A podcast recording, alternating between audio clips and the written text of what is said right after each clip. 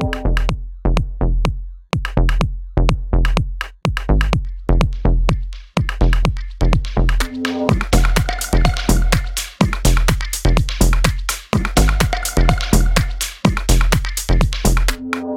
Всем привет! С вами подкаст Frontend Weekend и его бессменный ведущий Андрей Смирнов. И сегодня у меня снова в гостях Артем Малышев, продюсер, э, ведущий, журналист в IT, таких э, замечательных подкастов, как «Мы обречены», «Доктор Кот» и многих других. Артем, привет! Здорово! Я тут решил, что подкаст же мой, можно как угодно балагурить. И у меня в прошлом выпуске был фронтендер Миша Малышев. Я такой, идеальный момент, чтобы еще раз позвать Артема и с ним поговорить про все то, что было, не найти. Ты, ты хахмач, и люди такие, ты смотри, что творит. Малышев, Малышев. Ну вот это шутка. Этих Малышевых в IT развелось у вас. Ну, мы, по-моему, в прошлом подкасте обсуждали, что у тебя есть какой-то там клон питанист. Да. Теперь мы просто еще и однофамильцев рядом с тобой будем запихивать, чтобы совсем было уморительно. Да. Он, кстати, он в Твиттере все поменял, фотку имя. Ну и прекрасно. И ты тоже внешне, я думаю, сильно теперь больше от него отличаешься. А сегодняшний выпуск снова выходит благодаря рекламе от ООО «Авито Тех». Давненько мы здесь не обсуждали YouTube-шоу «Авито Код», а там тем временем появились очень злободневные видео на тему работы с Kubernetes, который уже давно торчит изо всех щелей и стал буквально стандартом разработки. Паша Оголецкий, инженер из команды разработки платформы, сделал очень удобный краткий гайд, чтобы вы буквально за 12 минут смогли задеплоить самостоятельно простенькое приложение. А во втором видео Паша уже работает с важными инструментами для Kubernetes. kubectl запускает команды, в кластерах помогает проверять и управлять ресурсами и просматривать логи. А K9s — приложение, которое облегчает навигацию по Kubernetes и управлению приложением. Напоследок он наглядно все демонстрирует на демокоде и даже чинит парочку багов. Смотрите новые выпуски Авито Код про инструменты для работы в Kubernetes на YouTube-канале Авито Тех. Переходите по ссылке. Мы с тобой записывались э, примерно ровно два года назад. Примерно ровно. Ну, мы записывались в январе 22-го, хотели выпустить как раз где-то там в марте, но там как раз э, началась война, и мы, по-моему, взяли перерыв, а потом уже выпустили и поняли, что, да, наши выпуски уже не так людям в тему на фоне того кошмара, который вокруг происходит. И, собственно, мы успели обсудить э, как раз все позитивное, что с тобой происходило к январю 22 года, и сегодня бы хотелось как раз все то, что с тобой поменялось, а поменялось много всего с 22 года до начала 24 в котором мы сейчас находимся, это все сегодня с тобой и проговорить. Давай проговорим. Я когда готовился, разумеется, я изучал все то, что с тобой вообще выходило на протяжении этого времени. Да ты с ума сошел, там же по подкасту в неделю, а то и по два. Нет, мы обречены, я оставил в стороне. Кроме э, легендарного и важного для контекста выпуска, где вы вдвоем э, с Филом очно в Грузии, это, безусловно, я слушал, когда готовился. Но в остальном пробежался по верхам, так назовем. Хотелось бы поговорить, э, в каком моральном э, состоянии ты встретил э, начало военных действий, с учетом того, что летом 22 года ты еще говорил, что вот все уехали, а я не уехал, и вот эти все кинематографичные сцены про то, почему из России не надо уезжать, и в какой-то момент ты все-таки уехал. И вот это бы все хотелось обсудить, как к этому пришло, и что стало последней каплей того, что ты из России уехал. По-моему, я что-то как-то сказал, что да ничего не надо, не оставаться и уезжать не надо. Не, почему? Ты четко говорил, что когда все паниковали и хотели собираться срочно уезжать, ты чувствовал, что ты еще нормально в России в своем доме не пожил, и ты уезжать отсюда не хочешь. Ну, я бы и не смог уехать осознанно, прямо, знаешь, вот собраться, собрать чемоданы, решить, куда ехать точно, и все запланировано и правильно сделать. Так бы я не смог. Я планировал уехать в отпуск. Мне было страшно, потому что Фил тогда таскали в винтовку. Я думал, что сейчас его потащили, меня следующим потащат. И я просто хотел в отпуск. Я ни разу тогда не был вообще в отпуске с того момента, как мы начали подкаст. Ни разу не отдыхал просто. И мы полетели с женой, с дочкой в Турцию. И пока я был в Турции, началась мобилизация. Я тогда был в Стамбуле у друга. Он меня разбудил, сказал, слушай, там, не открывай новость. Я открыл новость, мобилизация. Ну и что-то я такой, знаешь, поживу-ка я здесь еще. И вот с тех пор я скитаюсь. Я, я не знаю, это не то, что какая-то причина, что я уехал из мобилизации. У меня нет четких, у меня все иррационально. А что тебе семья сказала? Ну, моя жена еще сильнее, чем я, хочет жить где-то в другом месте. Дочке все по кайфу, дочке в одно большое приключение. Она видит много новых мест, у нее все время что-то происходит, она все время с нами. Я как говно в проруби. У меня нет своего мнения. Я не знаю, что происходит, я не знаю, что делать. Куда меня течением несет, туда и заносит. Я реально слабо управляю своей жизнью, и поэтому я не смогу себя убедить вернуться, я не смогу себя убедить остаться. Где я есть, там я и есть. И срать. Ну, то есть правильно я же понимаю, что в целом объективных причин э, того, что там у тебя повестка лежит, или еще чего-то, такого нет, потому что ты вот спокойно в новогодние праздники возвращался в Москву, и все было нормально. Но в тот момент иррационально и эмоционально ты решил из отпуска не возвращаться просто. Ну, как будто бы я нашел себе оправдание какое-то, понимаешь? Вот вроде как есть какая-то внешняя причина, которую я хотя бы могу людям говорить. Им будет понятно, и они не будут спрашивать, почему. Я почему-то не, не хочу говорить, что я уехал за мобилизацией. Я специально с тобой это не обсуждал все это время, потому что мне хотелось вот однажды позвать тебя в подкасте и в первый раз это обсудить, а не делать так же, как будто бы это был э, придуманный разговор. У меня в голове никогда не билось, когда мы с тобой вот эти вот годы общались, что ты вроде везде говорил абсолютно искренне, что тебе в России все нравится, и ты уезжать не хочешь и не планируешь. Опять же, вот вся эта история там про дом, который вам построился в ковид, но при этом хоп, и ты не возвращаешься, и как будто бы, ладно, окей, хорошо, многие так попаниковали в отпусках, остались надолго и не вернулись, но ты и совсем как бы завис, и даже несмотря на то, что тебе отказали в продлении ВНЖ в Турции пришлось уехать в Грузию, даже в тот момент ты не решил не уезжать в Грузию, а вернуться в Россию. Почему? Я слишком застряю в местах, где мне становится хорошо. Вот, типа, я очень трудный на подъем человек, но я в них начинаю задухать. И поэтому я какими-то неимоверными усилиями своими, и жена очень э, меня мотивирует. То есть ей трудно сидеть на одном месте, ей хочется кочевать. Мне не хочется в моменте, но когда ей и мне получается меня вытащить, мне хорошо. Ты тоже это говорил, да? Вот ты чувствуешь себя в путешествии хорошо, но ты не можешь себя в него вытащить. И мне так же. И когда у меня получается, я в нем остаюсь. И я тогда говорил, что я задолбался переезжать за всю свою жизнь. Я очень много переезжал. Но мне тогда надоело переезжать. Мне казалось, что вот все, раз у меня есть дом, то я и буду в нем жить. Когда я уехал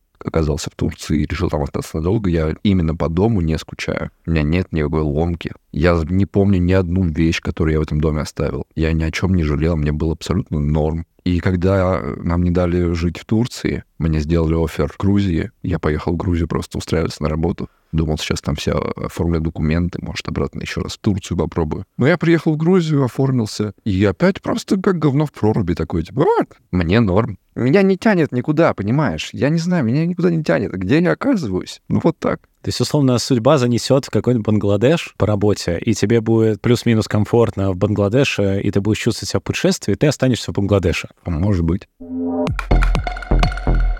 Тебя с женой и с э, ребенком звал Фил с семьей э, в Таиланд к себе? Нет. Для контекста, те, кто там не будет смотреть огромную хронологию всей мультивселенной, мы обречены. Ваши жены — сестры, верно?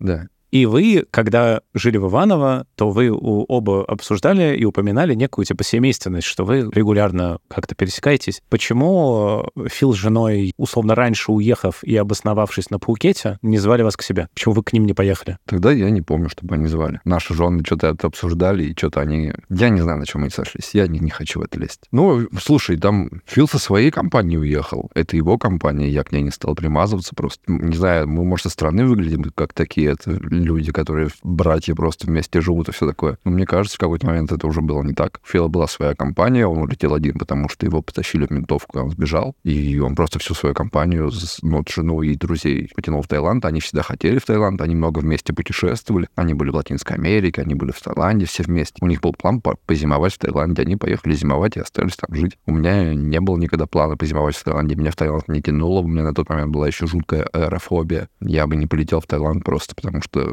боялся. А сейчас прошла? Да. Как так случилось? Ты хочешь сейчас об этом поговорить? Не, ну вот интересно просто. Артем Малышев и аэрофобия — это для меня всегда были атрибуты, о которых ты регулярно вспоминал. Как аэрофобия внезапно проходит? Я хорошо долетел в Турцию, мне понравилось, как-то было очень комфортно и спокойно. А потом в Турции я увидел, что очень развита внутренняя вот эта авиаперевозки. Дешевые билеты, хорошие самолеты, приятная авиакомпания. Лететь недолго. Все очень комфортно, доступно, быстро. И мне что-то так понравилось, что, знаешь, скрепляются позитивные эмоции, но все равно было, конечно. Я не знаю, типа, как... Я не, не знаю, хочу ли я бы это говорить или нет. Ну, типа, я начал в декабре пить антидепрессанты. А, это нормально, ты что? Это фронтенд Weekend амбассадор антидепрессантов. Мне как-то это, я не знаю, мне как-то это, я не хочу об этом распространяться. При том, что я веду прокаст про психологию и говорю, типа, если надо, то делайте. Я не смирился со своими диагнозами, со всем то такое, чего там мне наставили. Мне как-то это странно, что оно у меня есть. Но я такой, окей, давайте буду пробовать пить. И у меня очень много всего отшибло всякие грусти, печали, тревоги, страхи. Один из них оказался аэрофобией. То есть я иду в аэропорт, и мне абсолютно похер. Я спокойно сажусь в самолет, на взлете мне чуть-чуть стрёмненько, но не настолько стрёмненько, чтобы прямо я говорил, что у меня аэрофобия. И, в принципе, у меня как чувство страха пропало вообще от всего. Я это вот на себе вижу, например, по хоррорам. Я никогда не смотрел хорроры, потому что я впечатлительный человек. Я не мог играть в видеоигры в хорроры, потому что я впечатлительный человек. Сейчас я просто, как в декабре, когда начал, я просто что-то, какой-то хоррор включил случайно и понял, что мне вообще не страшно. Я попробовал еще, а потом еще пострашнее. А потом я нашел какой-то самый абсолютно страшный хоррор и играл в него ночью один в квартире в наушниках. И мне не было страшно ни капли. Я такой, отлично, мне нравится. Я себя чувствовал, знаешь, как я болел ковидом, у меня пропали запахи. Если все люди на это жаловались, говорили, как ужасно жить без запаха. Я такой, как, господи, прекрасно, как я не хочу, чтобы они возвращались. Тебе нельзя в Таиланд. Да, и поэтому, когда у меня пропали хорошие, я по ним не скучал. Меня они нахер не нужны, мне ничего не нюхаю. И здесь тоже так же. И мне очень круто от того, что я перестал чувствовать кучу вещей. И поэтому я такой, блин, когда-то я перестану их пить, и э, все это вернется, не хочу. Что за самый страшный хоррор? Я посмотрел всякие ролики, почитал статейки, и там очень много кто, какие-то фанаты хорроров, ставили на первые или на очень топовые места инди-хоррор «Визаж». Я даже не слышал про такой. Как ты знаешь, Кадзима породил когда-то жанр хорроров новый, когда выпустил игру Пяти. Но это была не игра, это был тизер Silent Hill, который потом отменили. Это был примитивнейший простой хоррор, просто коридор с поворотом и с дверями, в которые как бы зацикливается. Ты по нему ходишь и ходишь, и он постоянно изменяется. Но у него был такой стиль, который теперь все пытаются копировать. Это вот какой-то дом, в котором произошла какая-то трагедия, и который теперь преследует какие-то призраки. То есть вроде история старая, но ее стиль стал какой-то вот узнаваемый, его стали копировать и копировать. И расцвел как будто этот новый жанр, такого вот блуждания от первого лица по дому, где, ну, как я для себя это объяснил, да, что раньше в хоррорах ты отбивался от монстров, даже в самых страшных, типа Silent Hill, ты все равно палкой их бил. Потом стало модно делать вот эти хорроры, которые построены на стелсе, где ты убегаешь, где тебе надо прятаться. Все равно как бы скилл какой-то требуется, да. То потом появились хорроры, которые абсолютно нелогичны и иррациональны, в которых просто в рандомный момент может появиться какая-нибудь тварь и просто тебя замочить, и ты не понимаешь, почему это произошло. А в следующий раз этого не происходит, и ты, и ты просто вечно на панике там. Потому что в любой момент может выскочить какая-нибудь страшнющая штука из темноты и долго-долго светить свои противные морды тебе в экран и пугать тебя. И это стало модно с таким, знаешь, напряженное блуждание по дому. И вот эта игра «Визаж», она как бы, многие считают вот венцом этого жанра. Она лучшая в нем. На ней мне было страшно. У меня, в принципе, как-то атрофировано вот это вот чувство страха от хорроров, от страшилок, от всего такого, потому что у меня как-то всегда скорее идет вот этот анализ, и я такой, о, вот сейчас сцена выстроена таким образом, что вот отсюда сейчас будет скример. Поэтому меня невозможно напугать всякими хоррорами. Ну, ты знаешь, я помню, я однажды включил трейлер фильма какого-то просто. Вот мне что-то привлекла картинка на YouTube, какой-то ужастик-трейлер. Я начал смотреть, и я прямо помню, что я выключил его на середине. Я такой, это очень страшно, я не хочу. Но меня скорее всегда пугали, знаешь, именно такими очень густыми, тягучими, напряженными атмосферами. Типа как в «Черном лебеде» в каком-нибудь. Вот я помню, что вот от такого мне страшно, потому что там тебя не пугают напрямую, скорее создают такой напряженный вайб, в котором ты э, себя некомфортно чувствуешь. Ну, знаешь, я подумал, что хоррор сделать, как бы, это вроде очень просто, да? Ну, то есть там примитивные приемы многие задействуют. Пугать скримерами, темнотой, страшными мордами, кровью, чем-то противным. Ну, в принципе, есть вещи, на которые мы точно реагируем, что нам будет страшно. Даже если ты плохой рассказчик, кинодел, не знаю кто, ты все равно можешь напугать. Но хороший хоррор, мне кажется, может сделать только человек с очень хорошим вкусом. Поэтому умные хорроры, как бы я любил даже, когда боялся хорроров. Мне очень нравился этот It Follows, который у нас перевели просто «Оно следует», по-моему. Там был момент, вот который мне прямо было страшно смотреть, где очень высокий человек подходит к дверному проему и наклоняется. И это настолько странно для человеческого глаза видеть такие пропорции, что тебе в этот момент просто где-то на глубинном животном уровне пробирает неестественностью происходящего. И это так клево. Я такой, вот так я люблю когда они идут дальше в этих приемах, когда они задействуют что-то животное в тебе, но не очень это дешево, что просто выскочила хрень какая-то и громко закричала. А вот именно вызвать тебе какое-то ощущение, не знаю, что-то близкое к зловещей долине, знаешь. Это очень круто. Я недавно наткнулся на какой-то ролик на стоп-гейме, а, в котором а, еще появился новый, короче, поджанр хорроров, когда посередине игры оказывается, что это ты монстр. И вот я посмотрел, я, правда, не поставил, потому что на Mac она не ставится, но там вот прям что-то очень необычное, я такой, о, это интересно. Это не просто бродить по дому. То есть ты тоже бродишь по дому, а потом оказывается, что это тебя все боятся. Да, вот в этом что-то есть. Давай вернемся. Во-первых, офер в Грузию. Расскажи, что за офер в Грузию, чтобы мы понимали, какие уточняющие вопросы про это я могу задавать. Это называется Anywhere Club. Это стартап внутри ЕПАМа. Ну, то есть мы делаем медиа, в принципе. И ЕПАМ нам развязал полностью руки. Делайте как хотите, что хотите, что нужно. Вы знаете, как интересно делать для IT про IT. Ну, ставят какие-то задачи, там, например, по целям на какие-то рынки, другие не русскоязычные. Мы пытаемся что-то делать. Я делаю то, что, в принципе, всегда делал в подкасте. Беру интервью, снимаю видео, придумываю форматы. Сейчас пробуем делать документальный фильм прошли съемки, монтируем. Очень круто. Вкус жизни прямо почувствовал снова. Ну, то есть э, я правильно понимаю, что вот первый наш подкаст с тобой назывался «Как попасть в разработку, не будучи разработчиком». Можно ли сейчас сказать, что ты в итоге действительно попал в IT-компанию, не будучи разработчиком? И ты официально работаешь в ЕПАМе? Ну, по факту, наверное, так, да. Я официально работаю в ЕПАМе, устроена, у меня есть медицинская страховка. Мне выдали компьютер. Как там это все делается по всем порядкам, мне надо трекать время что я постоянно забываю. Мне нужно там тренинги проходить, которых я тоже постоянно забываю. Мне пробегает HR-менеджер такой, пожалуйста, меня убьют, если ты его не пройдешь.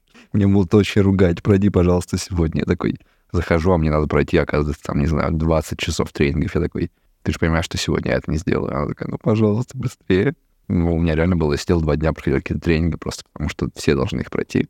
Ну, я не заточен под корпорации и компании. Мне трудно вот под этим, по всем порядкам работать. Очень редко захожу в корпоративный мессенджер. У меня там накапливается страшное количество сообщений, как, в принципе, и везде. То есть я такой плохой корпоративный работник.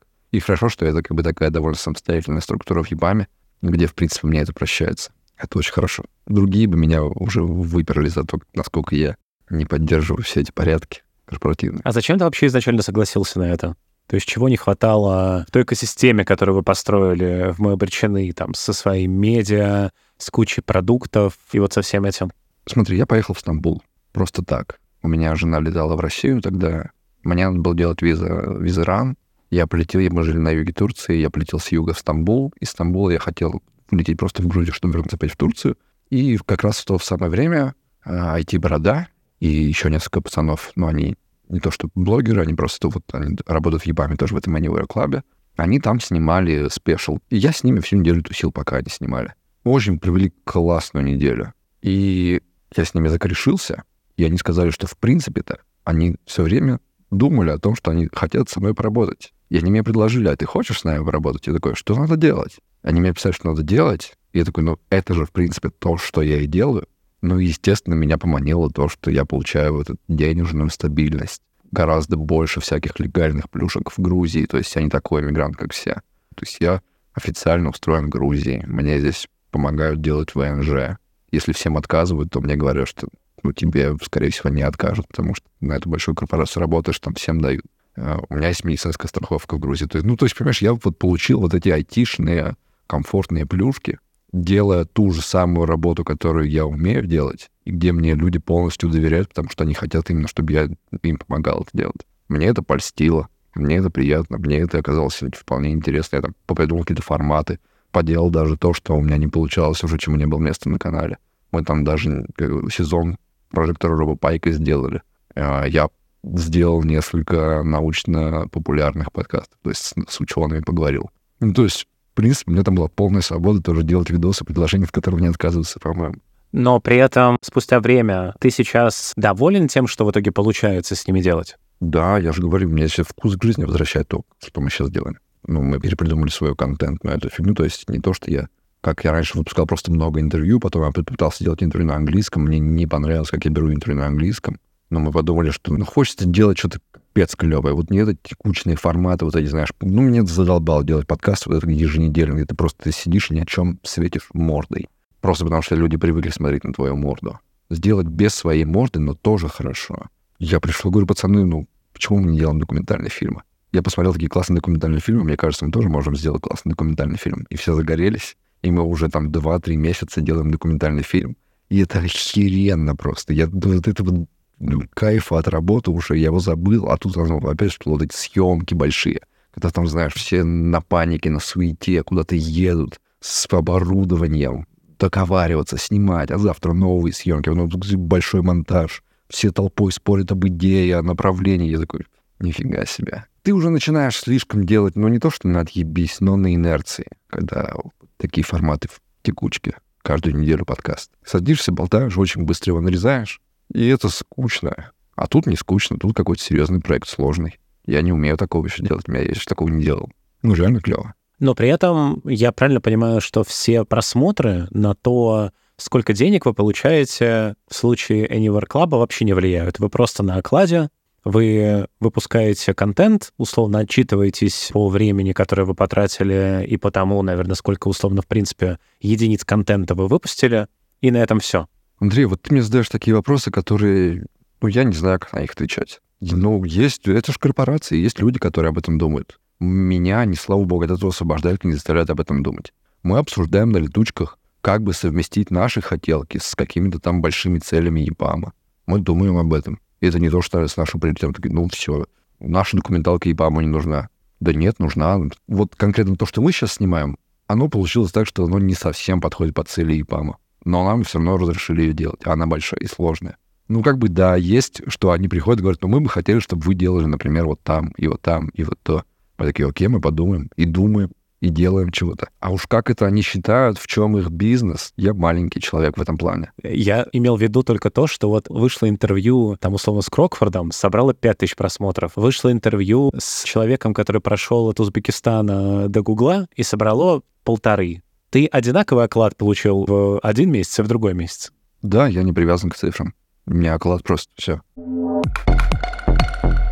Оставим в стороне там Робопайку. То, что, в принципе, есть на YouTube-канале Anywhere Club, это вот интервью твои там на английском с разными, с разными спикерами. По какому принципу они подбирались? У ЕПАМа интерес в каких-то странах. Давай я найду людей в этих странах и поговорю с ними про их IT в их странах. И так я и делал.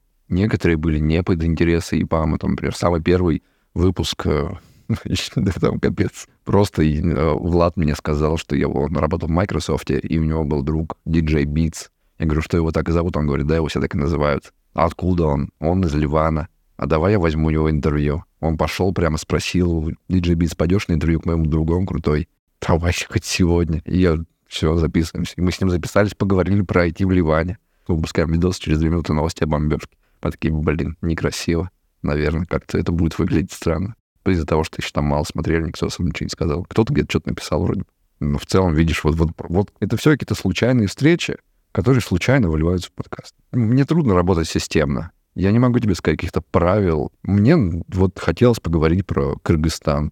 Я пошел в Твиттере, ребят, расскажите мне кто-нибудь про Кыргызстан. Увидел там вот этого телека. Написал ему в Инстаграме. «Привет, Телег. Хочу взять интервью про Кыргызстан». А он такой, «Да, отлично, давай поговорим». Я говорю, «Когда ты сможешь?» Он такой, «Сейчас». И я просто ставлю камеру, включаю, и через 10 минут мы записываем интервью. Будут ли еще интервью э, или нет таких пока долгоиграющих планов? Вы сейчас документалку делаете, вы ее, так понимаю, делаете довольно долго. И какие вообще планы в дальнейшем? Это как-то вы постоянно собираетесь и на месте решаете? То есть, опять же, там, Будет ли еще там сезон интервью на английском с гостями и так далее? Да, будет. У меня два пути. Легкий путь — это просто делать интервью, где меня нет в кадре. Ни моего лица, ни моего голоса. И мне очень хочется, мне очень заманчиво. В кадре, особенно на английском, мне прям вот... Я не поборол еще это стеснение и неуверенность. Либо прокачиваться, учить английский до такой степени, что он будет звучать хорошо, так, чтобы мне нравилось. Сейчас, наверное, пока буду делать без своего лица в кадре. Не хочу.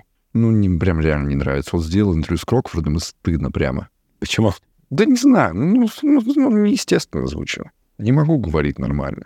А заказом тебе пофигу. Ты просто делаешь так, чтобы человек тебя понял, а потом это все вырезаешь. И склеиваешь по налоге человека. И получается клево тоже. Нет ли ощущения у тебя некой искусственности из-за того, что вот эти вот интервью, по крайней мере, если говорить про них, сделаны вот именно вот таким образом, что О, у нас вот есть у ИПАМа интересы там-то, поэтому поговорим с тем-то.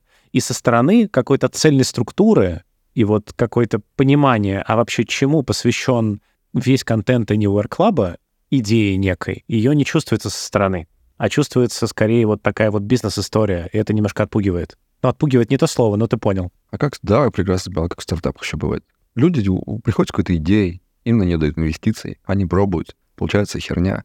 Они пивотятся куда-то, пробуют еще. Видишь, мы делали одно, потом попробовали пивотнуться туда, потом сюда вот за год, что здесь работают, типа, раза три уже перепридумали идею. Сейчас еще раз перепридумали, будем еще что-то. Ну, то есть мы ищем, рано или поздно найдем. Давным-давно на YouTube какой-то стример просто сказал, что у меня всегда было ощущение, что вот я сижу под дождем и расставляю тарелочки, ведерочки, стаканчики, и в них по капельке, по капельке, по капельке скапливается. И вот ты так всю жизнь сидишь и типа скапливаешь по капельке, да, и вот они наполняются в какой-то момент. В какой-то момент ты находишь, где наполняется быстрее, лучше. И вот это все, не знаю, работа с контентом, это вот когда ты бьешь количеством просто. И смотришь, что у тебя лучше получается, где лучше заходишь и бьешь в это. Иногда ты придумываешь себе какую-то идею и начинаешь ее прямо пушить, пушить, даже если она не прет, ты все равно ее пушишь. И иногда ты просто постоянно пробуешь что-то новое. Ну вот, вот здесь ищем. Если, опять же, со стороны посмотреть э, на твою как бы карьеру, вот ведь то, что мы еще, опять же, в предыдущем подкасте обсуждали, что вот у тебя что-то, что-то ты тут пробовал, там пробовал, вот некую журналистику, потом хоп, полетело, там мы обречены, и как будто бы внутри экосистемы мы обречены, за что бы ты ни брался, все, все в целом получалось. Не было чего-то, что ты как продюсер условно внутри этого проекта стартовал, и оно бы прям провалилось. Даже если сейчас там сравнить обсуждаемый э, там нами уже в какой-то момент Тена за бугром с тем, что ты делаешь в Универ Клабе, цифры абсолютно разные. Там Крокфорд, Тенни за бугром в семь раз больше собрал просмотров, по понятным причинам.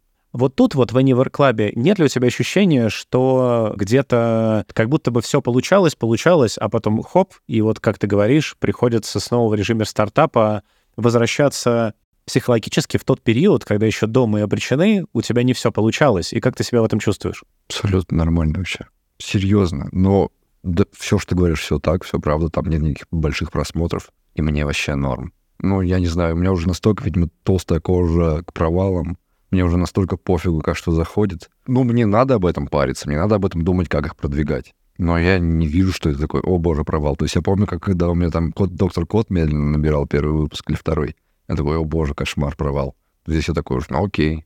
Я англоязычную аудиторию еще не знаю. Да, в принципе, надо просто пробовать и смотреть вообще, как что работает. То есть, понимаешь, мы обречены, не то, что мы сели и случайно с первого раза сделали. Там, я до этого 10 лет работал в медиа.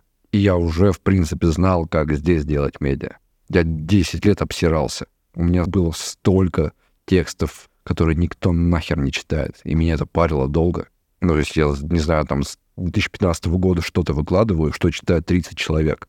И, конечно, меня это раньше парило. Когда у меня, когда прочитал текст тысячи человек, я чуть не охренел. И, конечно, когда там, ну, мы обречены, вот его уже цифры, да, это какой-то успех, но это успех, который мы нашел, блин, сколько лет-то? А здесь я выхожу и пытаюсь сделать на английском языке, и у меня как бы есть ремесленные навыки. Ну, то есть я вроде представляю, как брать интервью и делать видео и все такое. Но я совсем не знаю рынок, аудиторию, их жизнь вообще. И все в процессе надо это изучать, искать. Поэтому, да, для меня, например, когда на этом канале видео набрало 3,5 тысячи просмотров, я такой, охеренно, круто.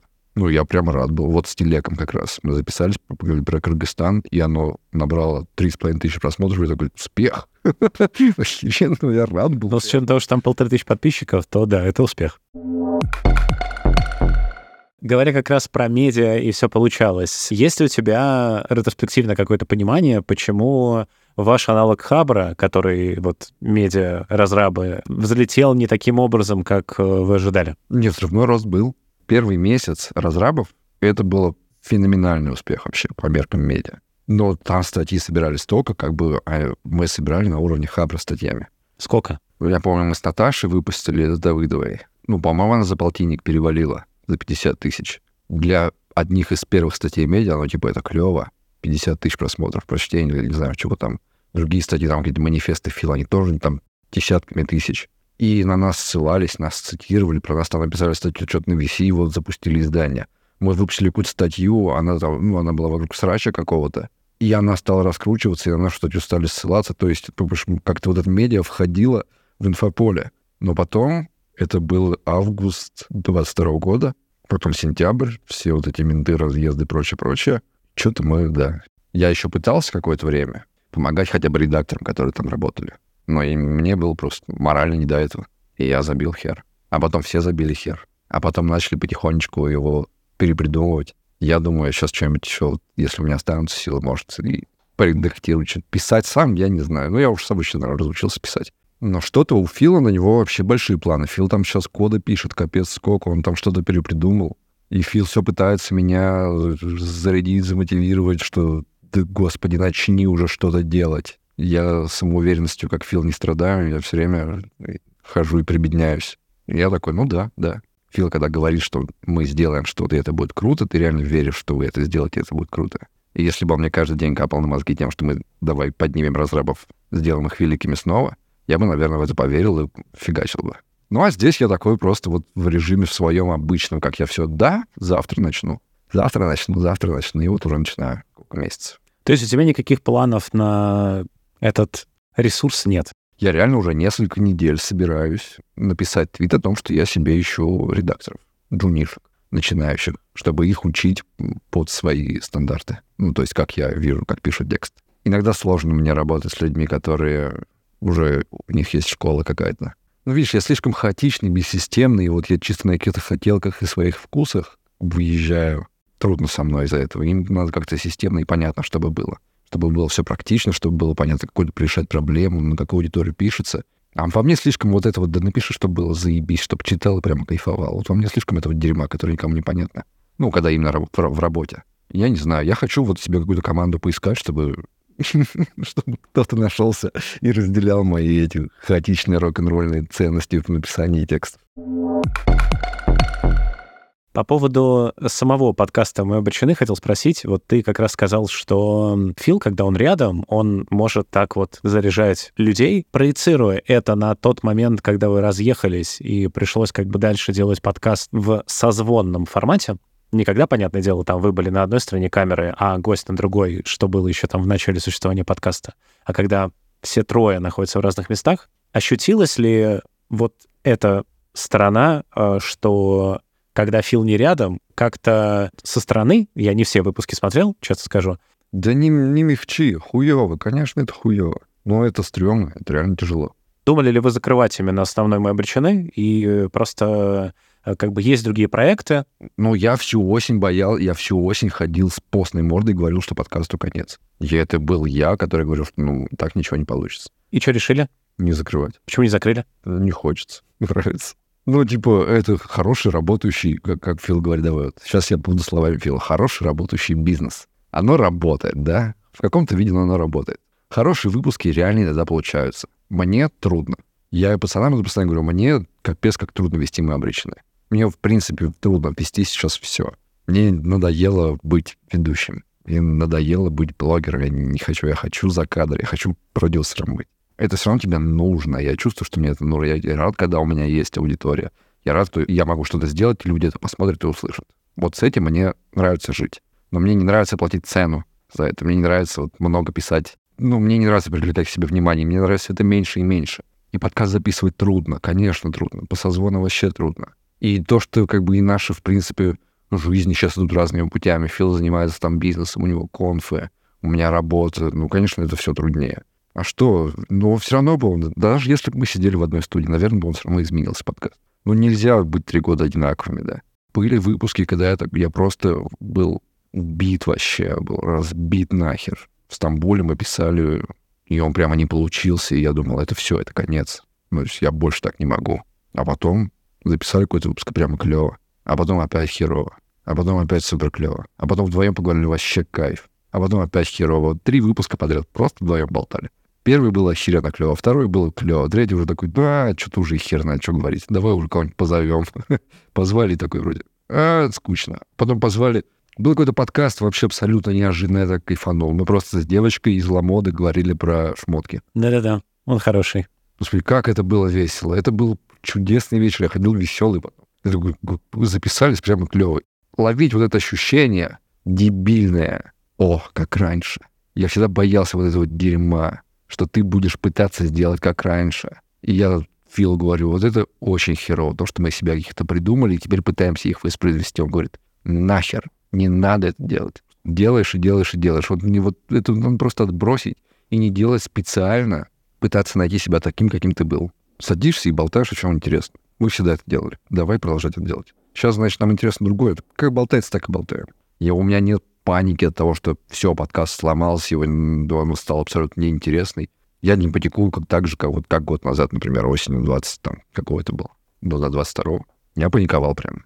Все, это, это конец. А потом еще целый год, и самый популярный выпуск мы обречены был после этого моего отчаяния, понимаешь? Проведу аналогию. У меня всегда была проблема, что я тоже э, человек, который привык вот Frontend Weekend э, делать какой-то момент по инерции.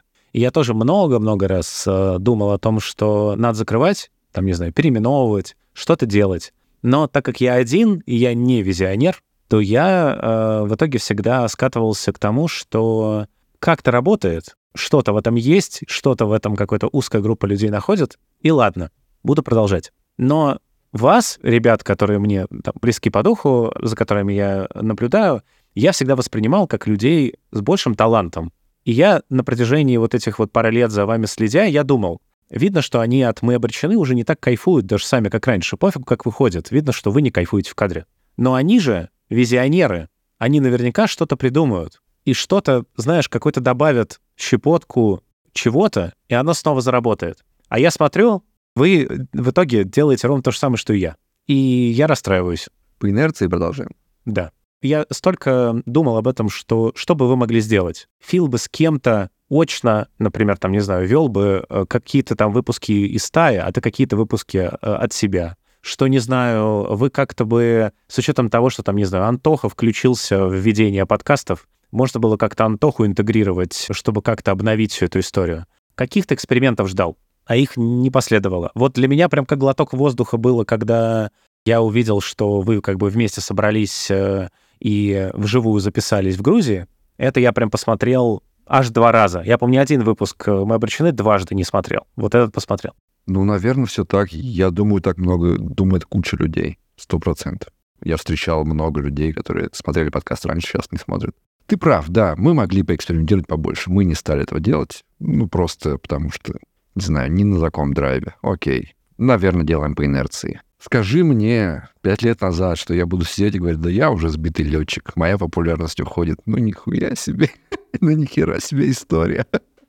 Прикольно. Я радуюсь вообще всем вещам, которые у меня были. Я очень люблю вкопаться в своих воспоминаниях и жить их реально как по-настоящему. Сейчас я правильно понимаю, что тебя вот так же, как раньше заряжала э, «Мы обречены», тебя заряжает как раз Anywhere Club. И вот документалки, вот это все. Документалка точно так. Другие, может, не так. Точно кайфовал прожектор Робопайка делать. Точно супер кайфанул делать, э, я там назвал шоу «Полный Гёдель», где с учеными разговаривал. Сказать, что я прямо так же кайфую, как когда делали «Мы обречены», ну, может, и не так. Кайфую до сих пор делает Доктор Кот. Вот Доктор Кот делали абсолютно супер по кайфу. Потому что Женя до сих пор ко мне приезжает, мы до сих пор ищем место, где записаться вживую. Когда он приезжает, мы херачим три дня с утра до вечера пишем эти выпуски, это не ушло. Это было как было два года назад, так и сейчас так же работает. Я люблю это, когда раз в полгода Женя приезжает, и мы долго-долго-долго пишем до 40 как мы пишем э, с Антохой 600 в секунду, это просто. Я эти дни потом вспоминаю несколько месяцев. Потому что ты просто... К концу этих дней ты вымотанный э, не до нуля, а до минус бесконечности. Но ты довольный уничтожен просто в хлам. Я два дня потом сижу, молчу, я не могу разговаривать, я сижу под занавесками. Я в себя прихожу после этого всего. Ну, это же круто. По поводу доктора Кота. Я видел э, тоже несколько, по-моему, месяцев назад, что вы тоже, типа, задавали вопрос, а стоит ли вообще продолжать делать доктора Кота? Почему вообще задавали вопрос, если вам так нравится делать? Да, блефовали. А, мы всегда знали, что мы будем делать доктора Кота. Конечно, блефовали просто. Прогрев аудитории. Прогрев аудитории. Бейтили по жесткому вообще. Не, ну там было, э, там был момент сомнений искренний в том плане, что я, э, я говорил тоже про это. Ну, типа, я не знаю, что дальше там рассказывать. У меня, например, в какой-то момент просто кризис тем. Я не знаю, про что еще говорить. И в какой-то момент на какую-то запись пришло очень мало писем, и я такой, ну, походу, мы всех вылечили, Жень. Все. Больше в IT никто не страдает психологическими проблемами. Все всему научились, все стали осознанными, больше никто ни на что не жалуется. Мы свое дело сделали.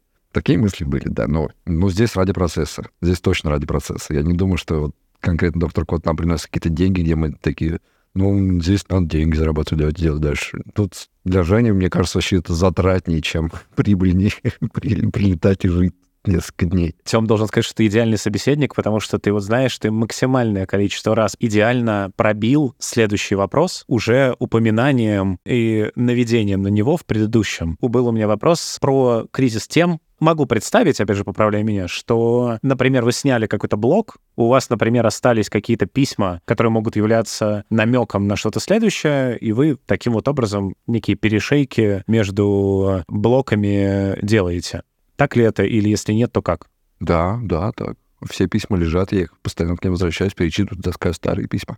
Мне пришло письмо, в нем какая-то тема, которую мы еще не обсуждали, и я помню, что у меня было письмо, которое может нормально эту тему э, оттенить, дополнить. Я тащу старое письмо, да. Письма — это как гости. Гости все разные, письма все разные. Люди написали про, про выгорание, про синдром самозванца, написали по-другому. История жесткая, история интересная, поучительная. Читаешь ее, и все. И даже если та же тема, она раскрыта с другой стороны. Клево, клево. Мы с Женей довольны. Но проработка писем всегда только на тебе. Женя вот не влезает. Да. Угу. Я ему даже как-то спрашивал, хочешь ли ты их читать. Он такой, нет, мне больше нравится импровизировать. Пишем подкаст, он все письма слышит впервые. Реально впервые. Он их не читает сам, я ему не читаю их до выпуска, он все слышит впервые, все вот импровизация, все комментирует так, как чувствует в моменте. И я спросил, хочет ли он по-другому, он говорит, нет, мне нравится так. Проект, последний, на котором хочется тебя спросить, когда будет второй выпуск э, Virtual Exciting Experience? Секрет. Обязательно будет. Будет. Да. Я тебе больше скажу, он записан, но не выложен. И второй выпуск будет третьим выпуском. Потому что мы записали, у нас не было сил смонтировать, и он потерял актуальность. Да ты, ты понимаешь, для чего сделан Virtual Experience вообще? Это отдушина, это для души, это именно сесть, поболтать про всякую полную хрень и не монтируя, выкинуть его в аудиоформате. И потом по приколу просто его везде про него писать, что это великий подкаст. Мы просто с Владом... Ну, с Владом трудно делать что-то вот именно, знаешь, серьезно. С Владом все делается как-то вот иронично, какими-то все игриво. Мы над всем прикалываемся. С Владом весело. С Владом капец как весело. И вот это все делать тоже весело. Когда мы выпустили первый выпуск, мы сидели просто угорали вообще весь первый день, постили всякую хрень о том, как мы рвем мировые чарты. И мы просто хохотали, катались со смеху, это было очень весело. Exciting Virtual Experience чисто для веселья. Почему, если так весело, то 7 месяцев нет выпусков? Потому что это не должно стать работой, это не должно стать рутиной, это не должно стать на конвейер. Сто процентов. Но я же задавал вопрос Владу, что ваш э, подкаст — это вы вот просто, как обычно, типа созванивались там с Владом на три часа просто поболтать э, о жизни. Вот что, неужели за 7 месяцев вы ни разу больше не созвонились? Созванивались, конечно, ты что, регулярно созваниваемся. И болтаем о жизни, о видео. И все, что, все, что мы делаем, захотим вам показать, покажем. Вот эта часть мне непонятна. То есть если вы придумали такой классный э, формат, как просто вот подслушано у Влада Тена и Артема Малышева, вот просто вы вот что-то там наболтали, невероятно кликбейтно это назвали. Да хватит все превращать в контент. Я, я боюсь превратить свою всю жизнь в контент. Это дерьмо собачье все. Опять же, игриво, ради прикола ради прикола, это, это еще больше прикол, сделать один выпуск, пообещать второй и не делать его. Это Half-Life 3, понимаешь? Какие у тебя планы э, вообще на будущее? Ты легализуешься в Грузии, ты собираешься там еще путешествовать. Купил ли ты дом? Вот это вот все. Ничего не купил. Вот съездил в Россию, сдал дом. Мой план — это дочку растить, чтобы она в школу где пошла. Вот это единственный взрослый план, единственная взрослая часть моей жизни, о которой я думаю, о которой мне надо думать. Все остальное, на себя мне насрать. Ну, не знаю, я, ну что, я хочу книги писать. Вот книгу напишу. Я уже говорил, что я книгу напишу. Пишу. Вот, вот мой план. Вот это клево. Сколько написал уже? Не скажу. Ну, просто, ну, любую цифру назови, в чем угодно. Какие, не в процентах даже, просто любопытно. Ну, давай, давай скажу, две главы написанных. Черновиков больше, конечно. Вот мой план. Нахер никому не нужную книгу. Никто ее не, никогда не увидит просто вот потрачу нахрен полтора года своей жизни, нервов выложу, прочитает 50 человек, дай бог. Нахер это делаю, не знаю, по кайфу.